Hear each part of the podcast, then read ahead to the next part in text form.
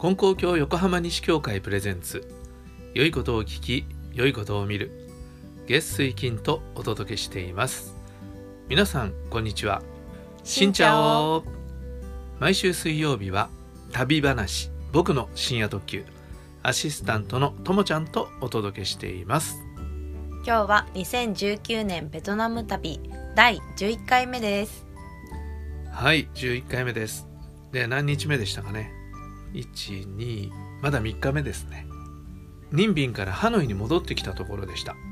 ホテルに着いたら無事に荷物があったんですよね。そうです。そこまでこの間やりましたね。はい。はい。えー、オリエンタルパールホテルっていうねあの駅の近くのホテルでそこは本当安くてね小綺麗でで親切でとってもいいホテルでした。で、えー、この日僕はちょっと疲れたのでマッサージに行くことにしましたおいいですね。はい。あのタイに行くとねタイ式マッサージっていうのがあってあれ気持ちいいじゃないですか。いつもやるんだけどベトナムにはマッサージはあるのかなと思ってベトナムマッサージって聞いたことがない。ですよね、はい。でもね調べたらやっぱりね、まあ、マッサージってのはどこでもややってることなんですよね。そしたら一つねあのすごく興味深いマッサージの、えーお店があったのでそこに行きましたはい。そこね名前がねお守りスパっていうんですよ。へえ。お守りって日本語でしょ？あもう本当にお守りスパっていう名前だったんですね。そう。訳してじゃなくて。うん。違う違う。だけどね全然日本と関係ないんだって。モリーってこと？え？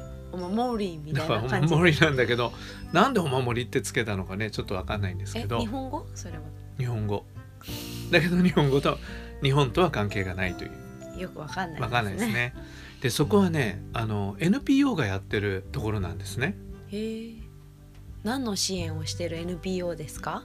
それはねあのねブラインドリンクっていう団体なんだけどブラインドっていうのは目が見えないっていうことですよね。だから目が見えない人視覚障害者の人たちの支援をしてる団体なんですね。ほだから目が見えない人だとこの職業なんかがねあの限定されるじゃないですか。うはい。それでマッサージの技術を身につけてでそこで働いて収入を得るというそういう団体でした。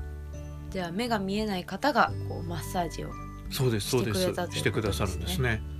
そう。で、えーまずお守りスパって言って例のグラブであのー配車アプリでねはい。バイクタクシーを呼んだんですねそしたらね僕調べてたとことねなんか全然違うとこに着いたんだよね。なんでかなと思ったらもうねその時点で4店舗もあったんだよね。結構じゃ大きくやってるとこなんですよね。ってことはそれだけ多くのその視覚障害を持ってる方たちがあの技術を得て仕事を得てるということだからね素晴らしいことだなと思いました。あそうですね。そこはねとってもいいのがねチップがいらない。へえじゃあややこしくなくてそうそう。も料金払えばいい。そうそう。だからそういうあたりも多分きちんとしてるってことだよね。やっぱりチップ目当てでなんかねいろんな面倒くさいことがお客さんとの間であってもいけないしっていうようなことかなと思ったんですけど。チップがなくても十分まあ給料が払え満足いくだけの給料が払えてるみたいそうなんだろうね。な、うん、で値段もね割と良心的な値段のようですよ。90分で40万ドン。じゃあ2000円ぐらいですね。そうです。だからねそんな高いってこともないし。でそれで活動もね賄えるんだからすごくいいなと思って。でまあそこ行ったんですね。で若いあの男の子。まだねちょっとぎこちない感じでしたけどね。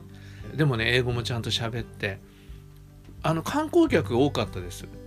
あのカーテンで仕切られてんだけど僕の隣は白人のおばさんでしたね。うん。うん、そんな感じでした。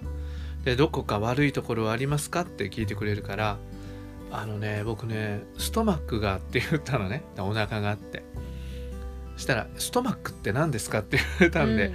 ちょっと、ちょっとどう説明していいものやら、うん確かにジェスチャーしてもいい。ねそうそう。だからまあ、ちょっとね、手を、あのお腹に当ててもらって、ここですって言ったんですけどああなね。るほど。ううん、まあとってもねあの丁寧にやってくれてあの気持ちよくって途中で寝てしまいました。あはい。それでまたバイクタクシーで戻ったんですね。面白かったのはね行きのバイクタクシーの人はあのお釣りがなかったのね。うん。お釣りがなかったら負けてくれようとしたの、ほう、うん、だからあのーいいよいいよって言って僕の方なんとかこう小さいお金集めて払ったんですよ、うんで帰りの人もお釣りがなかったの。そしたら余分に取った。うん、えー、人によって違う。うん、人によってね。行きの方はねちょっと年のいったおじさんで誠実で、えー帰りの方は若い子でちょっとちゃっかりしてて、うん。まあ、それはそれで面白いなと思いました。じゃあこの後は夜ご飯ですか？でもねもうお腹の調子悪いんでコンビニに行ってヨーグルトとバナナを買って帰りました。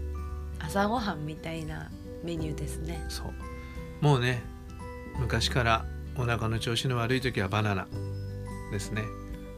でホテルの食堂でまあホテルの食堂も何て言うんだろう、えー机勝手に使ってよくってで僕はよくそこで、あのー日記つけたりねそんなこともしてたんですけどでフロントのお兄さんに「お茶が欲しいんだけど」って言ったら「あいいですよ」って言ってお茶入れてくれて親切に。ああよかったですね、うん、その親切と温かいお茶にまたちょっと体がねお腹がほっとするっていう感じでした。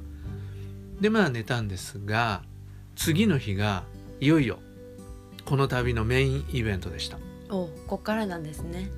この旅のメインイベントって覚えてますか？平和の祈り。そうなんですよね。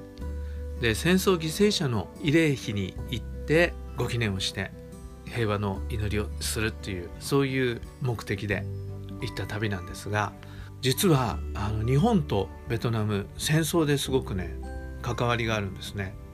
でこの間ハワイで会ったベトナム人のおじさんがあの日本軍が来てね村でこういうことがあったって話してくれましたよね。はい。それで僕はねベトナムでもいろいろあったんだなと思って調べたんです。でもなかなかね情報がないんですけど僕ね2冊本を買ったんですねこの旅のために。はい。あ地球の歩き方も入れると3冊なんだけど1冊は「アジアでどんな戦争があったのか」っていう本でこれはアジアでいろんな国で戦争の時にねどういうことが起こったのかっていうことが書いてある本なんですね。はい。でもう一冊はね観光コースでないベトナム歴史戦争民族を知る旅っていう本でした。でこの本にはねそのことは載っていました。でどういうことかっていうと日本はあの第二次世界大戦の時にベトナムを占領したんですよね。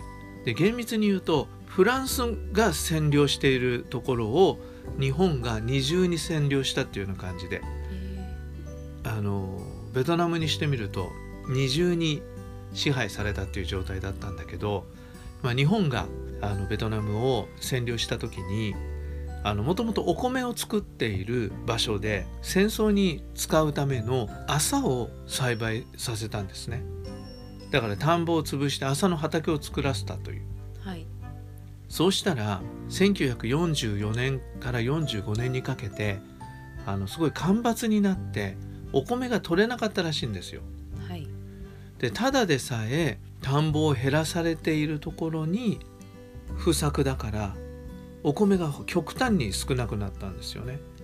でその少なくなったお米を日本軍が全部取り上げたんでベトナム北ベトナムの人たちが200万人餓死したっていう200万人餓死200万人餓死飢え死にえっていうことがあったらしいんですね。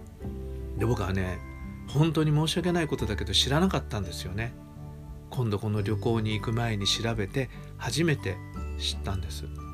でこれ結構日本人には知られてないことだと思うんだけど当時日本語教室で教えていたベトナム人の青年にねでこういうことあったっていうの知ってる？って言ったら知ってるって。ああじゃあもう向こうでは語り継がれている有名なそうそう。歴史の話なんですね。でそれを特集したテレビ番組が YouTube であるから先生見たらって言って見せてくれて。全部ベトナム語だから分かんないんだけど、うん。もちろんでもテレビだからね。その写真とか見てればその悲惨な事実っていうのが分かるんですよね。で僕はねそうそれだけの人が亡くなったっていうことがあるんだから必ず慰霊碑があると思ったんですね。なるほどで調べたんですよ。ハノイ慰霊碑第二次世界大戦日本軍みたいな感じで。ところがねなかなかそれがね出てこない。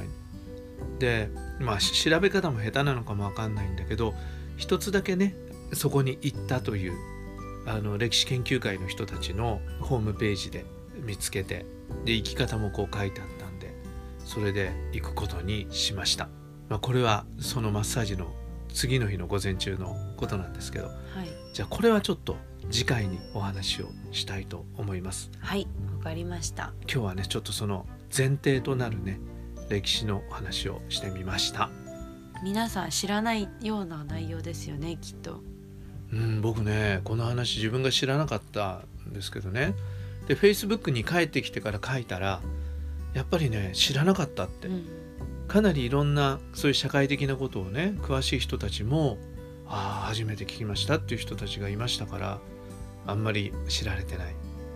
大体戦争中のことってね日本人は日本の空襲のこととか原爆のこととかそういうことはね知ってるんだけど外国で巻き込まれた人たちのことっていうのはねあまり知らないでいるんですよね。うん、それはすごくね僕は反省させられました。ということで次回この話が続きますが是非また聞いてください。それでは神様と一緒に素晴らしい一日にはい、それではまた。さようなら。さようなら